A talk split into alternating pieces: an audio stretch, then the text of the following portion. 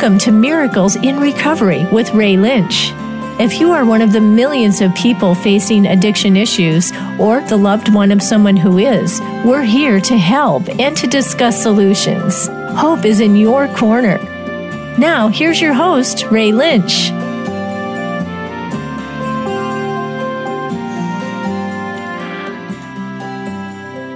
And here is Lynch with a lot clearer mind and more open heart, I guess I would say. Um, I just want to share with all you Red Sox fans the Yankees are up four to nothing right now, and sorry about your loss this afternoon, but hey, life goes on, people. Hi, Ellen. How are you? I'm great. How are you? Fantastic. So I guess that we may be, not we, but I guess we as a group may be moving into a new home soon. Well, we're hoping. You're hoping. You, We're you see something that makes sense and, The price is right. yeah. Um, the work would be fun to fix it up. I'm, I've been houseless, for those of you who haven't heard my story, for the last six or eight months looking for a house and getting more and more depressed. And I think we might have found the one today. So- Right. It's not homeless. It's like It's- I was. It's Yeah, houseless. exactly. We don't want to. We don't.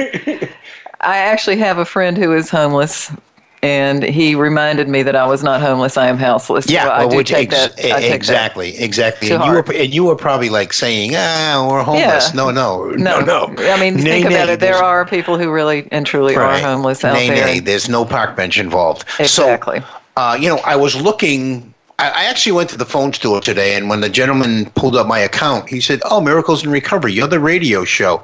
And I said, "Yeah." And he only said that because he remembered, not because he listens, because he remembered. And he was aware. He's a young kid, and he was aware. He, he you know, just random Joe citizen is so aware of what's going on that he sent me this article, and um, it's from the New York Times. It was two days ago. Katharine Seelye, Seelye, S E E L Y E E, wrote it.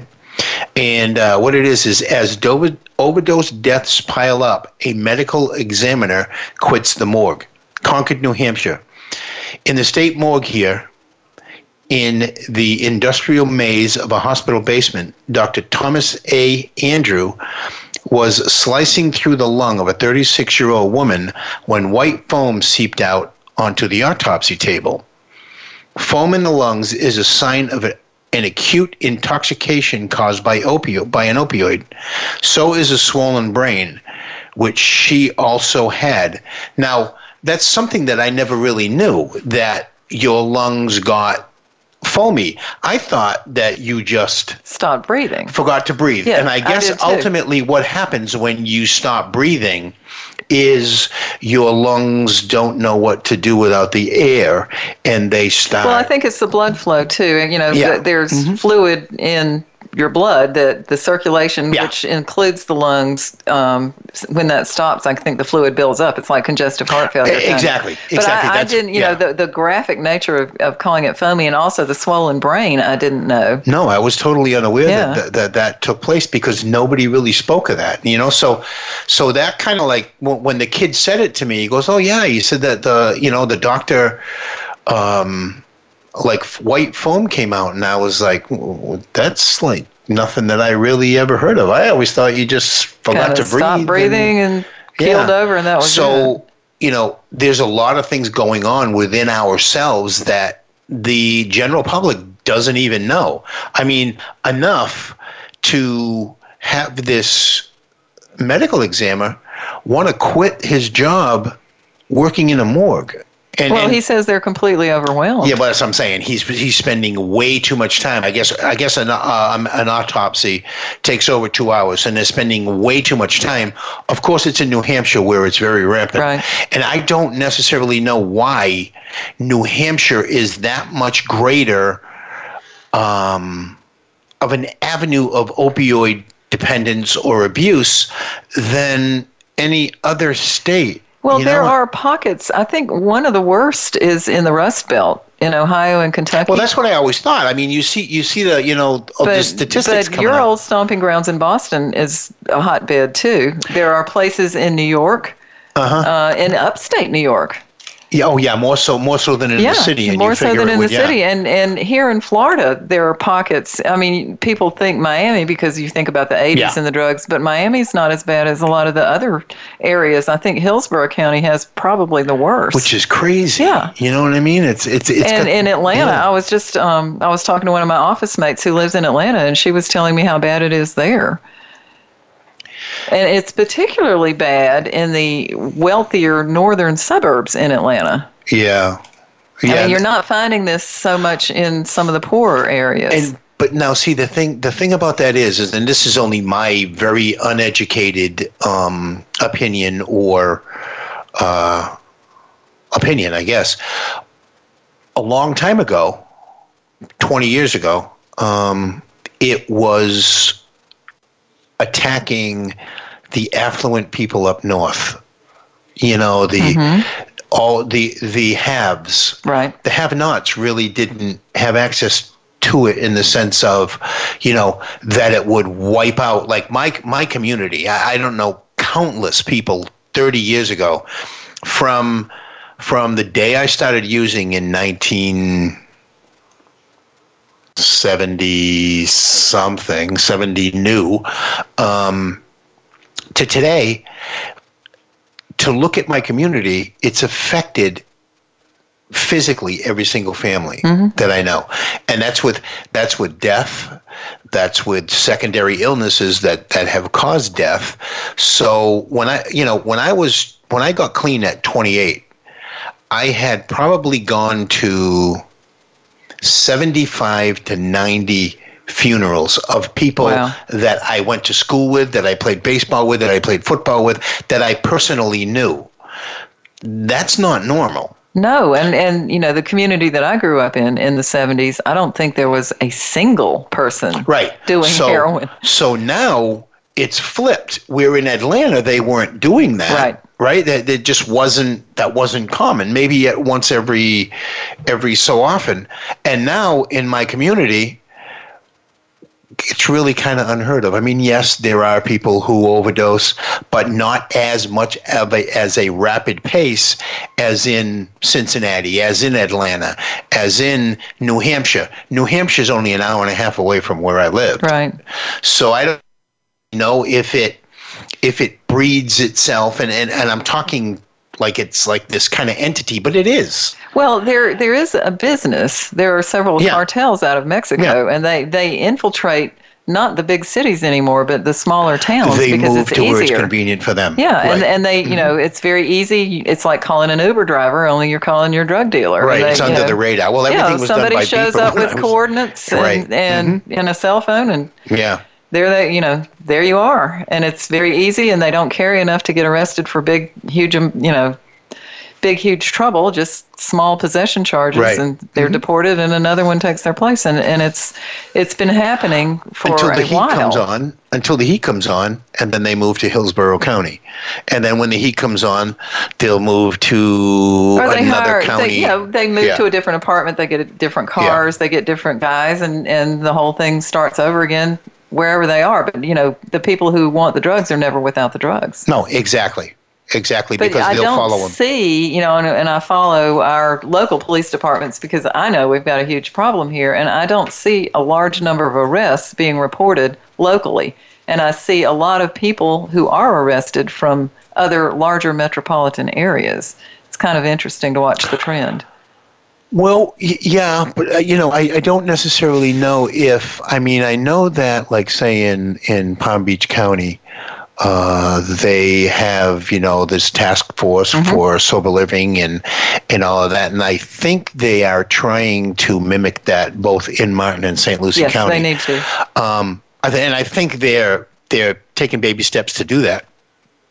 Which ultimately, what happens is, is they chase them out of Palm Beach, and either they, they go north or south, and they don't really go south because Broward is all is already kind of They're in the know. What happens Yeah. is you come to a smaller, kinder, gentler place like here and buy some Right. Mm-hmm. houses, and nobody really knows what's going on Yep. until it's too late, and they're in there. until we kill some kids, and Yeah. then yeah, And, and I don't say we, but until they kill some kids, kill and some then, yeah. They're they're, Yeah. they're in the neighborhoods and and everybody's upset, but there's really nothing you can do No, absolutely nothing. because there's there have never really been a lot of standards for these types of sober living facilities. and you would hope you would hope that you know uh, Dave Aronberg when because he's he is very He's in- really taken up the cause. right, and you would figure that there would be some kind of state regulation. I think there are a lot of people who have been trying to get that Yeah. going, but I guess, and I don't know all the ins and outs of it. It must be very difficult. How how is that? You know, like like Well, you you- see on you TV with it. You see on TV with everything and every law, the you know Congress jokingly says, "Well, we don't have two weeks because it's going to take six months." Well, Right. what are you knuckleheads doing? it's like why? Yeah, But I think you know if I am I am an individual citizen in this country and I buy a house and there are no HOA, you know, homeowners Yeah. association rules, I can do whatever I want to with it, and that's basically unless what there's unless there's an ordinance passed within the county saying that you know in in Massachusetts there was um, a long time ago when I was working for a lab up there doing urine drug screening, we would go and facilitate the screens within the house.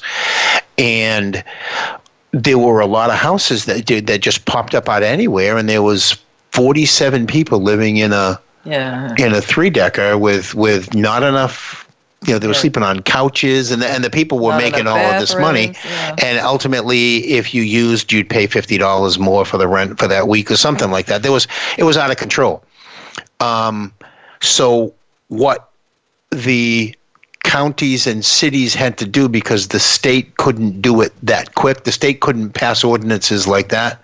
The counties and cities could go into their little local city council meetings and pass an ordinance for the city saying that not more than four families could live within a location Right. like that. So it immediately put all the other people out sadly what happened was is that everyone who was ultimately in that needed to go through the eviction process. You can't Oh, just throw so somebody out on the street. Months and months of that. months and months and months of that. So you know it's working in the right direction.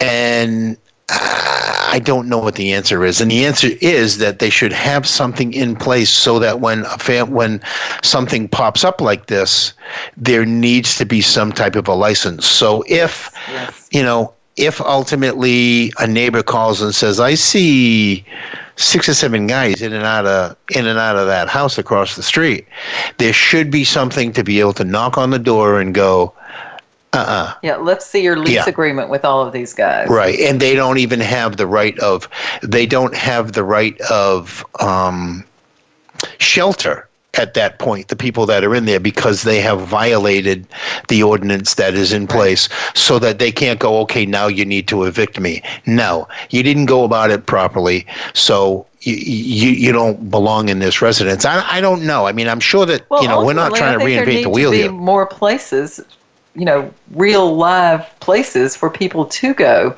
when they first get sober, when they're homeless, when they get out of rehab, and there aren't, and and there are very. There are a large number of very unscrupulous people who are taking advantage of families, Mm-hmm. who are taking advantage of the addicts themselves. But if they were connected somehow to the to the chain of, you know, detox, rehab, Exactly. Uh, That's the way they should be. It should yeah. be another step. yeah, You go to detox, you go to rehab, you go to yeah, a three quarter house, for lack of a better Mm-hmm. word, down to halfway, down to, you know, maybe a sober living where you're just about ready to go out on your own, but they're, you know, with different levels of supervision, rules, requirements. You know, maybe you don't need to go out and get a full time job at the very beginning. right. You know, maybe and that's in, much. in the perfect in the perfect recovery world and in the recovery process, that would be the way that that we would see it. Sadly, like you said, there are people out there that are there are vultures out there that are preying on a dollar, and they're not in it for recovery. No, they're not in it for anything but the money. And you know, sadly, we see people, mothers, fathers, loved ones that we have spoken to that or, or even maybe even you that have gotten smoked Oh, totally. you know what i mean Several times. and yeah it, Several times. Yeah. You know, and, and in especially when in sending my daughter out of state. yeah Um, I didn't and that's know. what happens down here a lot Yeah. people don't come from florida I didn't know. I sent her to California. That's about as far from Florida as you can get. The facility was a good one, supposedly. it was a beautiful house Yeah, and and Right. you know, well, she went through the rehab program and went to a sober living, and it was very nice. Relapsed, went back to you know back and forth Yeah. several times, but uh, ultimately got kicked out, had nowhere to go, Mhm. and it was a nightmare getting her back here.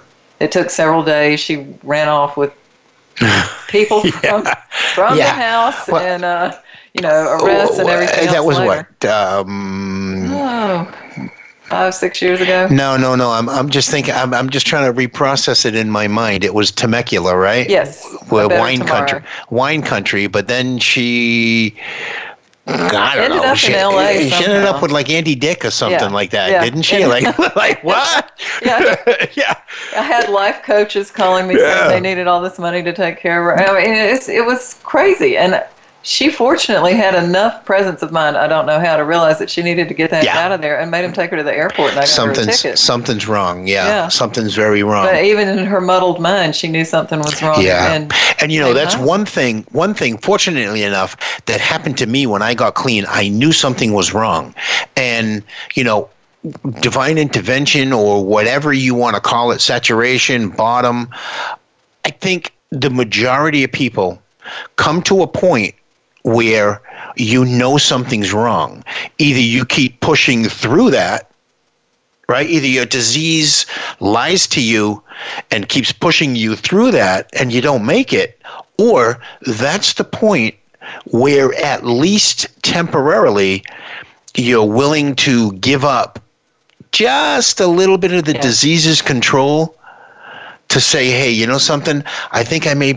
I need to go fatten up a little bit so I can go run like a nut again. Yeah. And that's what happens. There's no there's no intent of I, I haven't minimal people that I have spoken to or have come in contact with with the 28 years that I have clean have said, you know, the first time that I had that thought was the last time that I ever yeah, used. I don't think I've ever met You anybody know, who said God that. love you. I mean, Yeah. God love you if that's where you went because you know your your damage point was minimal. Maybe not. I mean, maybe you Yeah, maybe ran it was like so bad that it was that so it. bad that- But yeah. Most people, it's an up and down, exactly, and um, and you that's know, okay. That's the way it works. Yeah, and and I think I think maybe even even the mind the mindset tells you okay maybe you need to back off a little bit because I've been running you this hard Yeah. because you, you're just a shell of a human. I, I weighed 132 pounds out there.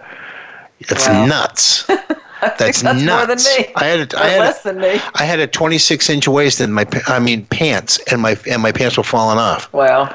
Yeah, like that's skeleton. That's yeah, skeletal skeletal. and uh, you know i thought that i looked good you know and if you would like to share a little bit about your story and share with our audience how you got through how you made it through give us a call 866-472-5792 866 472-5792 we'll share a little bit more on this topic when we come back. We'll be back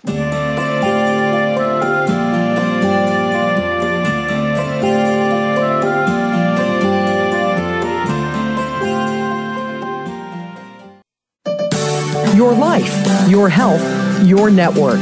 You're listening to Voice America Health and Wellness.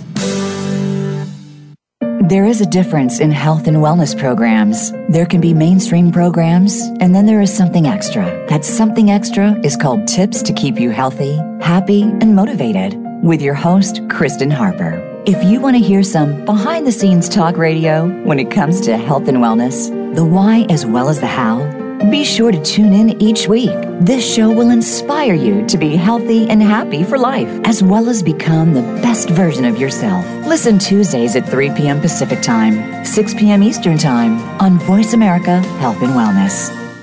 Healthcare has been a major part of news stories today, with one thing that has been consistent Inconsistency. Both healthcare providers and patients have to work around and get used to a constantly changing set of rules and issues. Nurses have historically been left out of this decision making. Listen to Once a Nurse, Always a Nurse, exploring the world of nursing with host Leanne Meyer. Health professionals, we invite you to share your ideas and experiences while listening to experts in various areas of nursing. Listen Mondays at 1 p.m. Eastern, 10 a.m. Pacific on Voice America Health and Wellness. You probably don't spend too much time talking about that place down there. Why not? There's now a show where that's mostly what we talk about and so much more. It's the Womb Happy Hour with host Lorraine Giordano. It's all about your body and the magical power you possess. Guys, you might want to tune in too. There's no reason to be squeamish. Listen for the Womb Happy Hour broadcasting live every Wednesday at 6 p.m. Eastern Time and 3 p.m. Pacific Time on the Voice America Health and Wellness channel. Step into a healthier you. Voice America Health and Wellness.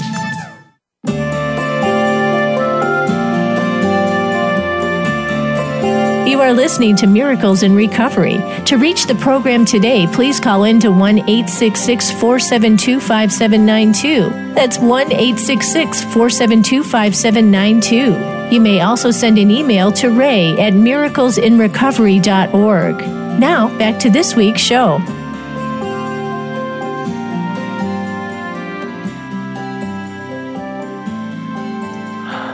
Welcome back to Miracles in Recovery to segment two.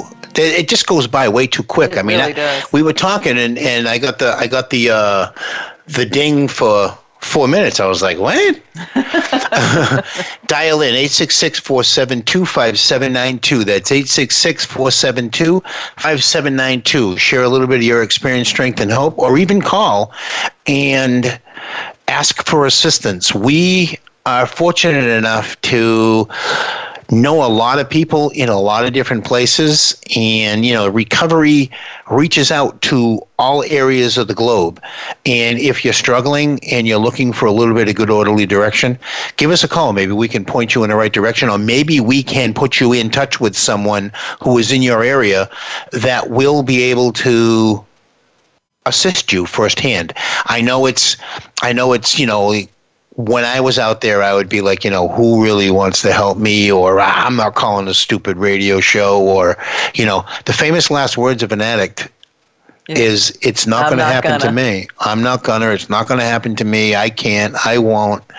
It's your fault. It's the, you know, and sadly, the majority of those people don't make it. So if you're out there and you would like to see Christmas, that's the reality of it. Give us a It call. really is. Yeah, give us We're a call. here.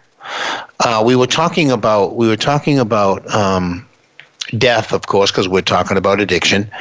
And during the break, Ellen had said that um, the the coroner's. Can you read that again? Yeah, the the pathologist that was in the article that Ray opened the show with um, was he's actually quitting to become a deacon in the Methodist Church to try to.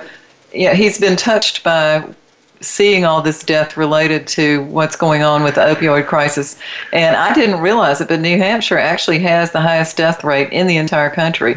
It's even higher than Ohio or anywhere else. Which is crazy. It is crazy. And he, in the past year, I guess pathologists are only allowed to perform 250 autopsies in a year or risk losing their accreditation. And he performed that many, as did his deputy. So that's 500 just between the two of them in this one county. But his, his plan is to become a deacon and start working with kids because you know I think he's going to try to reach them spiritually. He said he started thinking about the spiritual aspect of all this Plant the you know, seed sudden early. death, and it and you know, I I think it he will probably be a wonderful blessing to a lot of people. Yeah, yeah, I'm sure. I'm sure with with what he has seen, you know. The, but the thing is, is like we were even saying during the break, uh, you take those numbers, and then you add the normal attrition rate of life to that day, that daily load or that weekly load, that annual load, and then you also take the veterans, which number is is that number is at like 22 per day.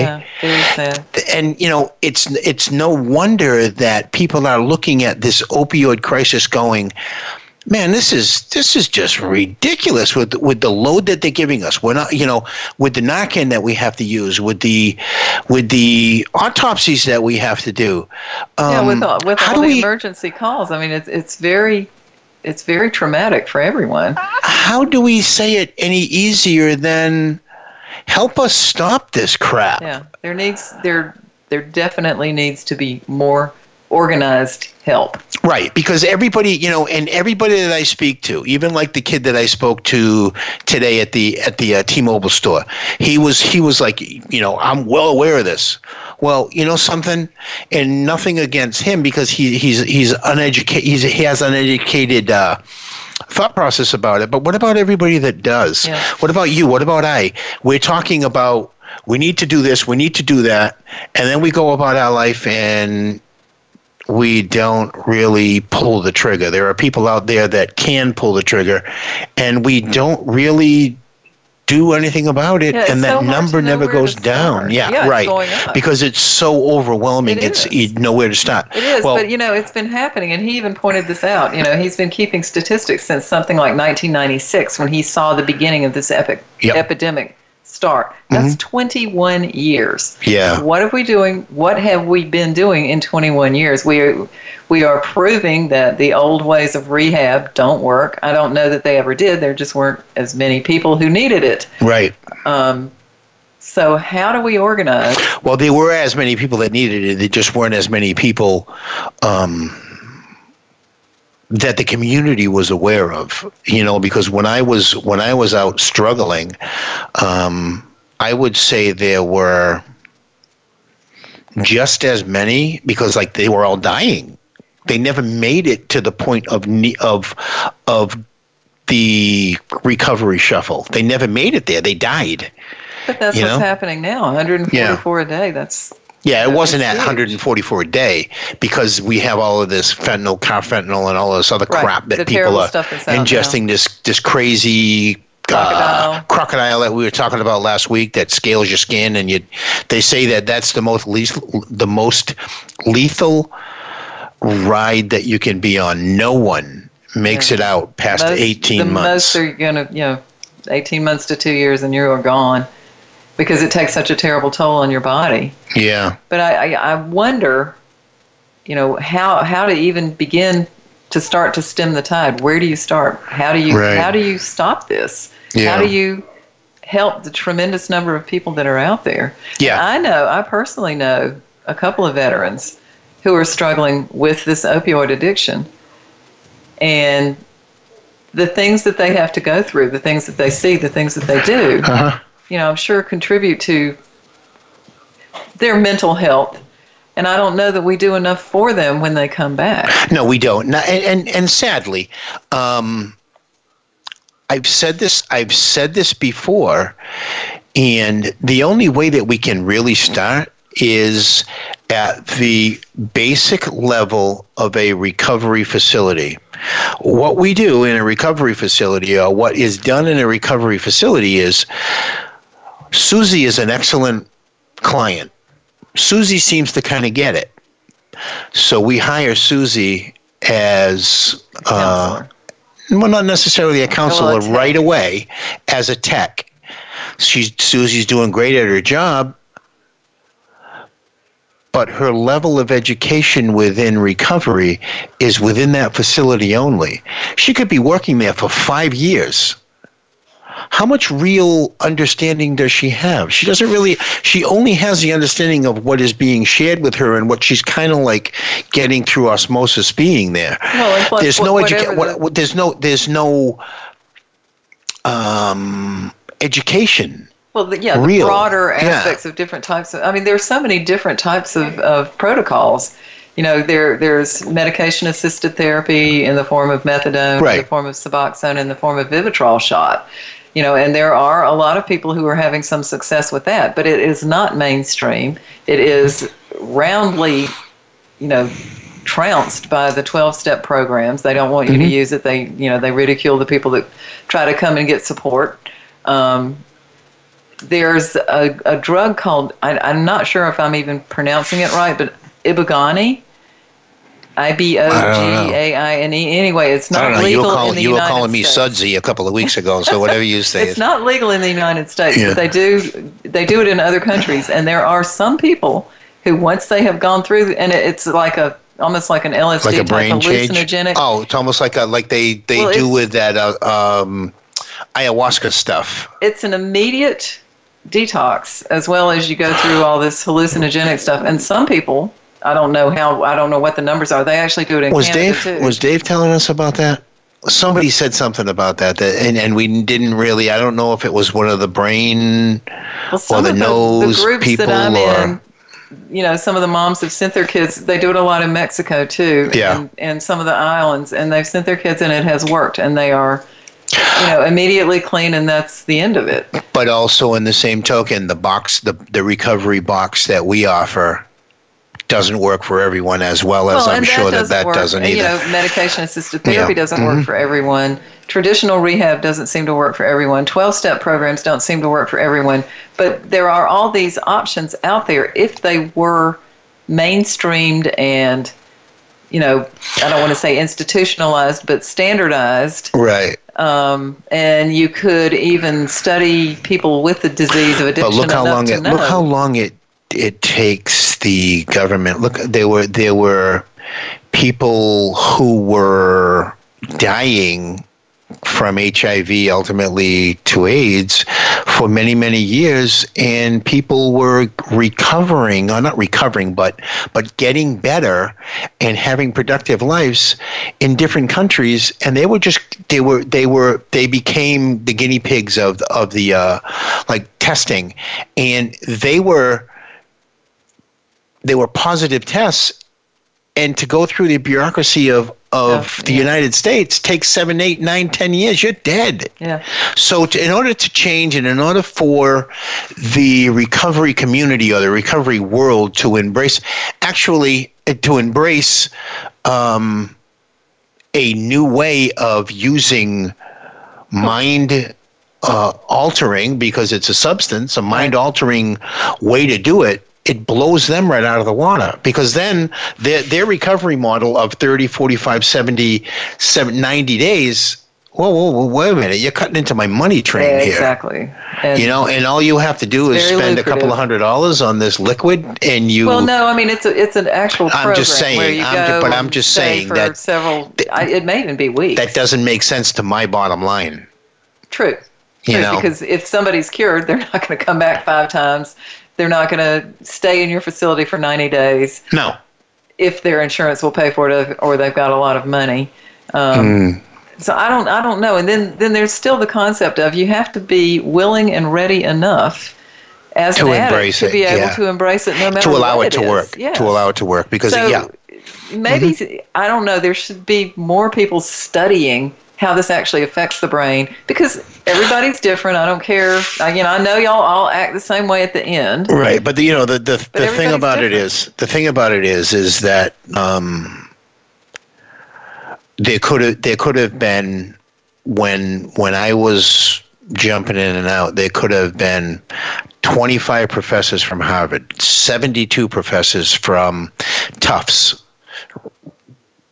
having all the knowledge and professional um, push for me and if I didn't want it, which I wouldn't work. didn't, But What maybe good is it? if they had studied you and spent time talking to you, more but- than but- five or ten or fifteen minutes, spend several hours. all they would have gotten all they would have gotten was the well, you might have started listening to them. but all they would have gotten was the all they would have gotten was the chameleon that but I they was because to you I told them you would. They might be able to figure it out. I don't know. I doubt gotta, it. There's got to be some patterns somewhere. Oh, there has to be a pattern, yeah. But like, if I don't want to change that pattern, then what do you? Okay, you found out that I'm following a pattern. Aha, okay. Now what are you going to do? Well, Until let's, I'm let's willing study to change. and figure out how we can break it. There's got to be a way. There's got to be a way other than you being willing. There must be. That's the only way. Because because if if you don't have willingness, you're not going to get it. The well, root- is there the- an enzyme the- in the brain? Is there a gene that can be tweaked? You know, Can we give him another medication to? And there we go. There's a whole new and there's a whole new resource of cash.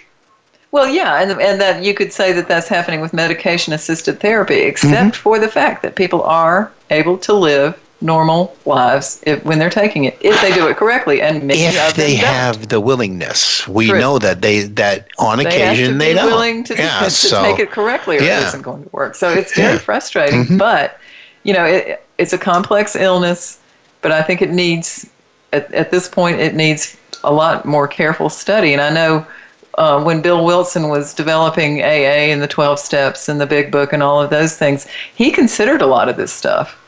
I mean, if you if you look at patterns from childhood forward, I, I can't I don't think I've met an addict who didn't say, "Yeah, I had ADD or ADHD." I've never met anybody who wasn't diagnosed with that. Well, um, y- uh, yeah, but I, I don't necessarily know if that is a precursor for it because I'm sure there are plenty that are walking around There are that plenty haven't. that, that aren't, but there are so many that are.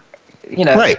Well, then then I can ultimately say I have never met as many people who are left-handed as I have in recovery. Really, Absolutely. really, Yep. interesting. Yep. Now that's only because one I'm left-handed, Yeah. so I'm more aware. But so so you really can't say okay ADD. Yeah, yeah. I was I had uh, you know ADD. I didn't have ADHD because it was back in the 70s, so they didn't add the H then. I was just Yeah. nutsy cuckoo, and they just You were hyper. didn't have the yeah. hyper. So, but um, so yeah, I had that. Um, if you want to throw in, I I was left-handed. Yeah, okay, I was No, but left-handed. they, there, there So- are studies that have proven that, that the ADD and ADHD are precursors for addiction. Oh yeah, but that's only because that's only because What's the brain that works differently? well, one, but two, um, I said I couldn't sit still, Right. right? So I so I was more apt to do things that the common Joey wasn't going to do next to me. Right. because I was on my seat ready to go. That be- that bell was. I was in I was in church yesterday, and the kid in front of me was banging his knee. He was moving his knee up and Mm-hmm. Down. I, wanted to hammer him in the back of the head because that's the that o- that's the only well that's the only thing I could concentrate on. So I still suffer with it today, like yeah, majorly. Um, but where was I? Oh, okay. So back in the classroom, I was willing to do things more so than the next person. So it was like, stick your finger in that socket. Oh, okay, let's get Yeah. Ray to do it because he's the nut. They so I can't say that because of ADD or ADHD or anything like that. I had mo- the more tendencies to use. It was something that was all part of that. Yeah, Yeah, it was all part of that pattern. control. So it doesn't have any. Yeah, it was impulse control versus um, being more susceptible to it because the person sitting next to me and all around me they all had they were all susceptible as well because they lived in my community they lived in my environment i was just the one that was willing to raise my hand and say yes Dial 866-472-5792. That's 866-472-5792 if you have ADD and you believe what I just said. We'll be back in a minute.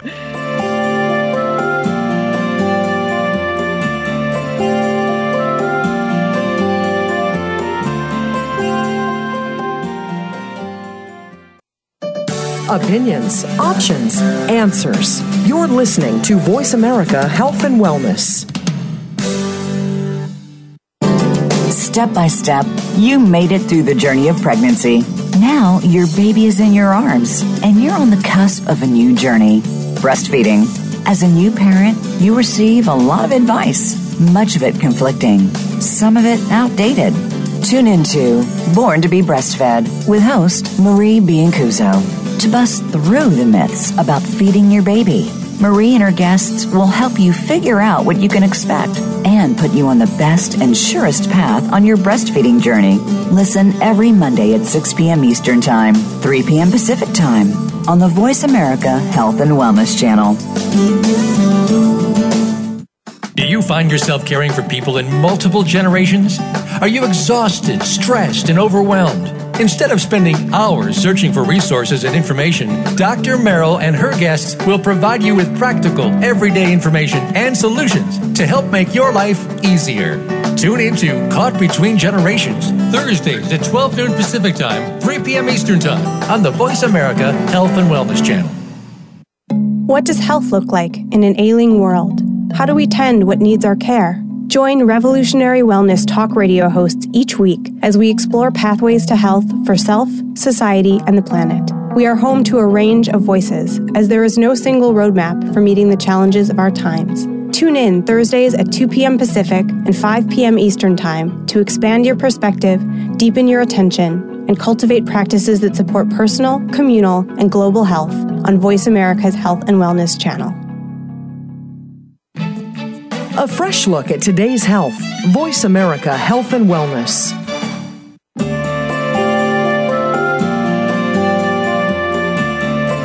You are listening to Miracles in Recovery. To reach the program today, please call in to 1 866 472 5792. That's 1 866 472 5792. You may also send an email to ray at miraclesinrecovery.org. Now, back to this week's show.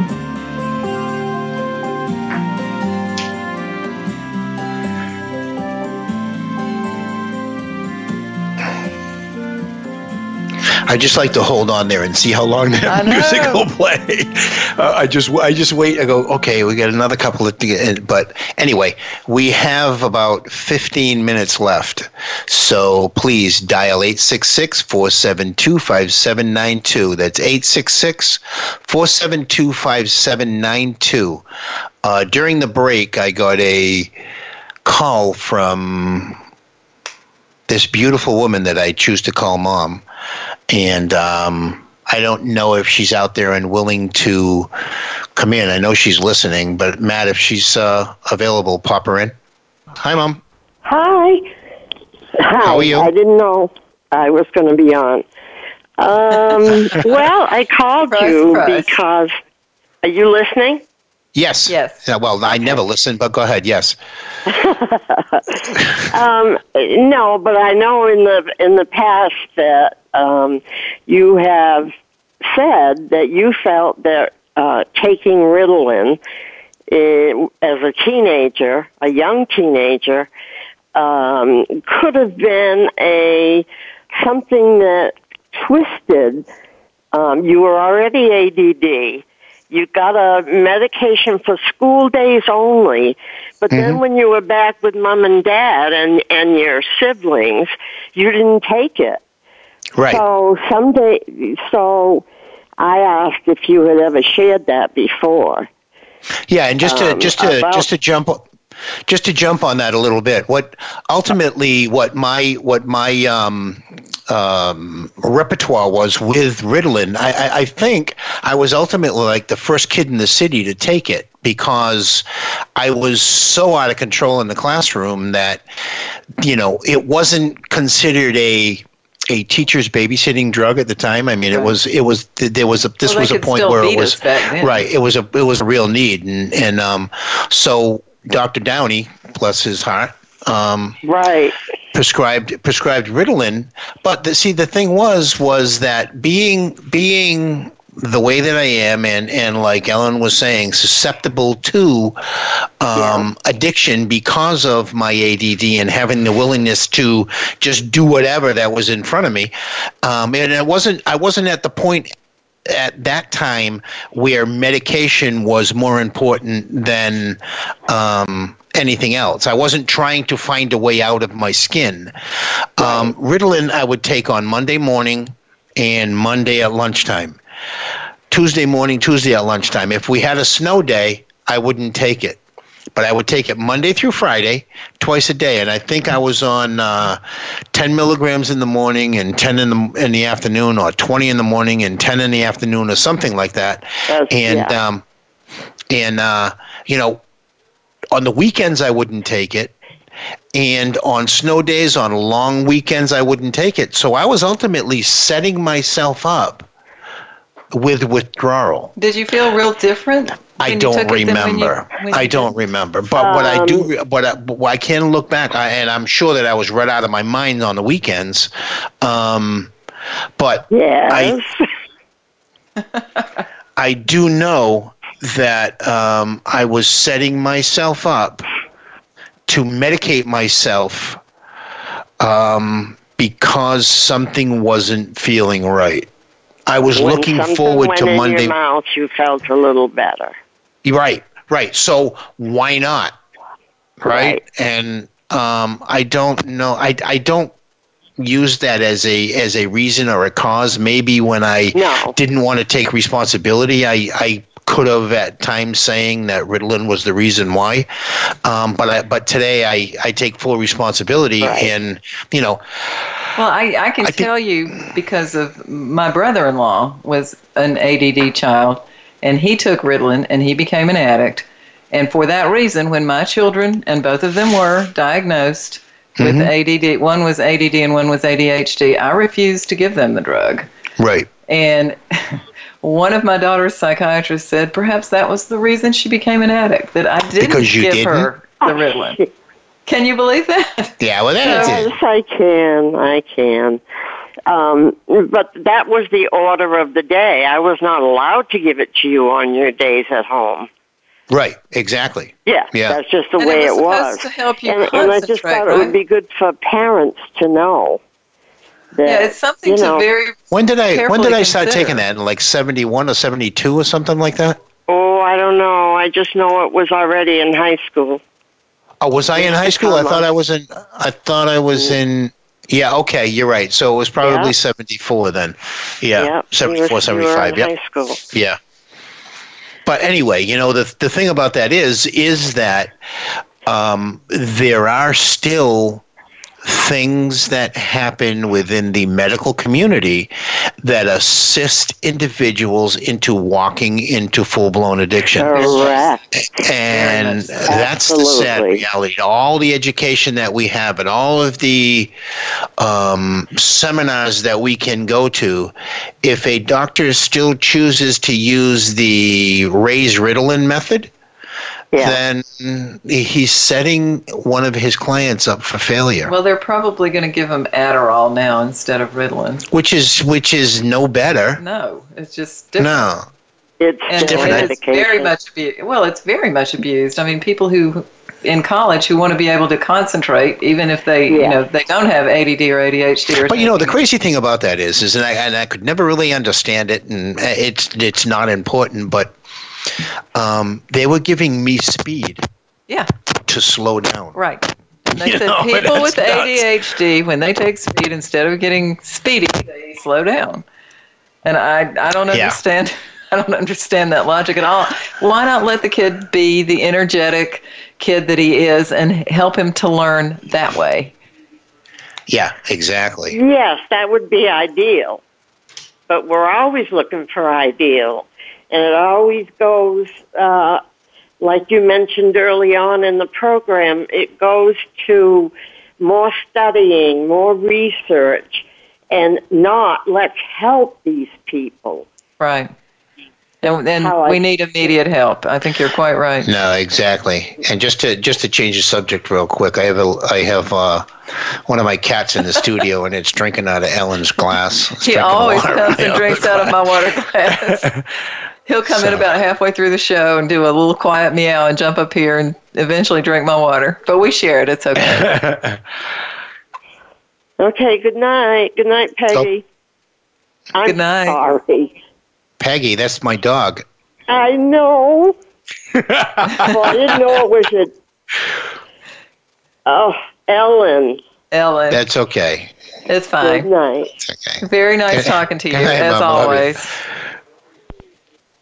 So we have a couple of minutes left, and um, you know I think it's been a, a good a good show because we really one didn't have a topic, and two uh, we shared about a lot of stuff that is is really important. You know, and, and one of the things that that we need to keep speaking about, and and we need to keep very very open is that there has to be some kind of order of business with the, the with recovery. I mean, everybody has their idea of what it is that they can do as a business to be successful.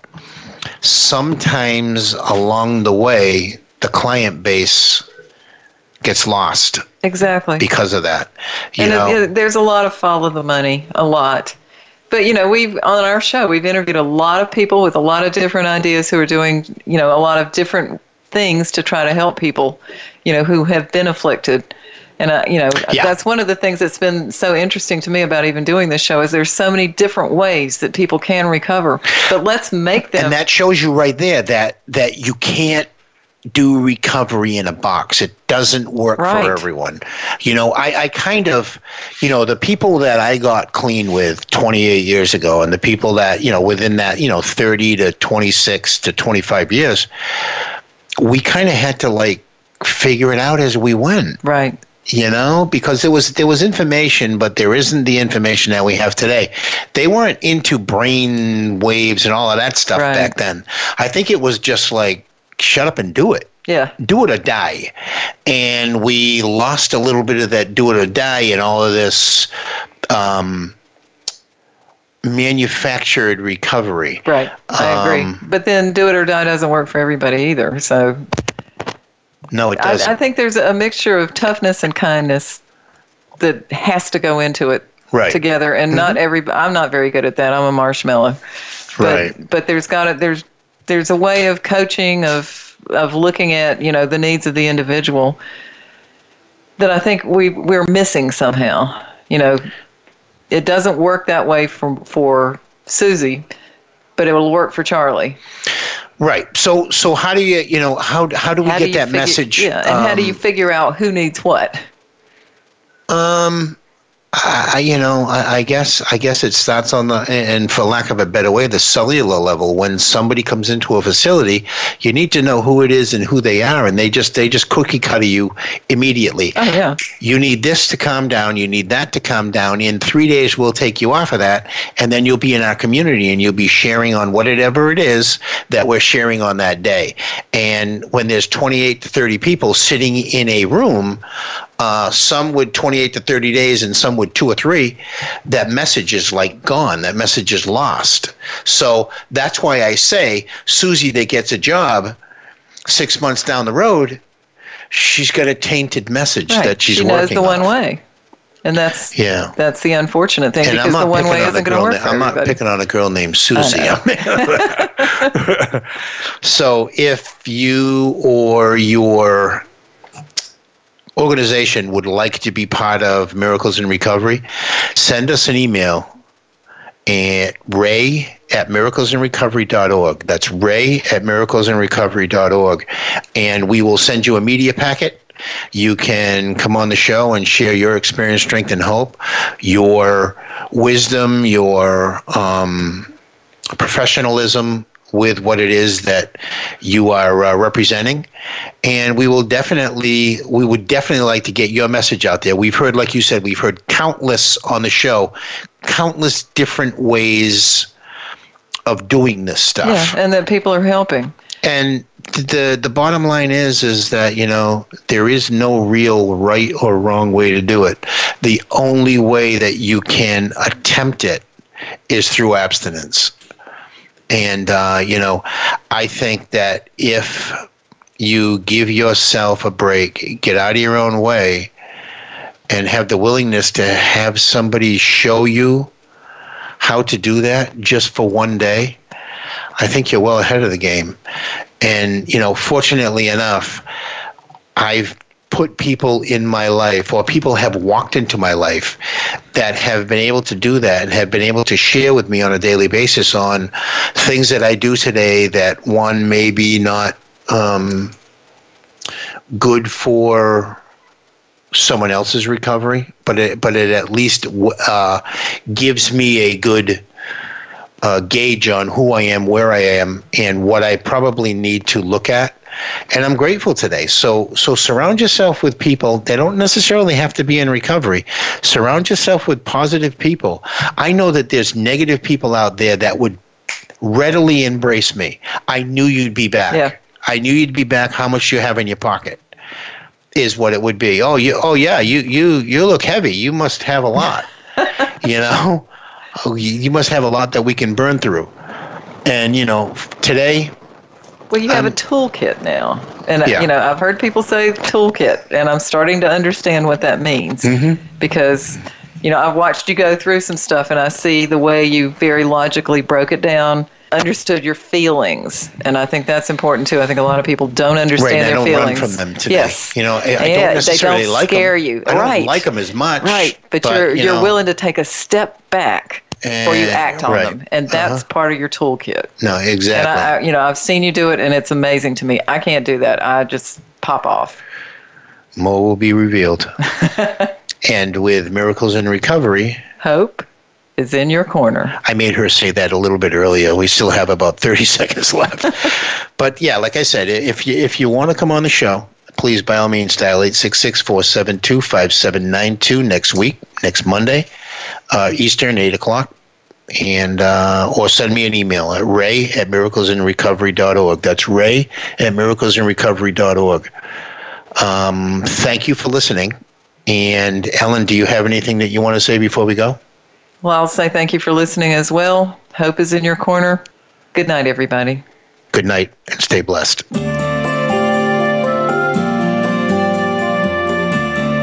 Thank you for joining us this week for Miracles in Recovery. Be sure to listen again for another edition with your host, Ray Lynch, on the Voice America Health and Wellness channel next Monday at 5 p.m. Pacific Time and 8 p.m. Eastern Time. Have a great week. Hope is in your corner.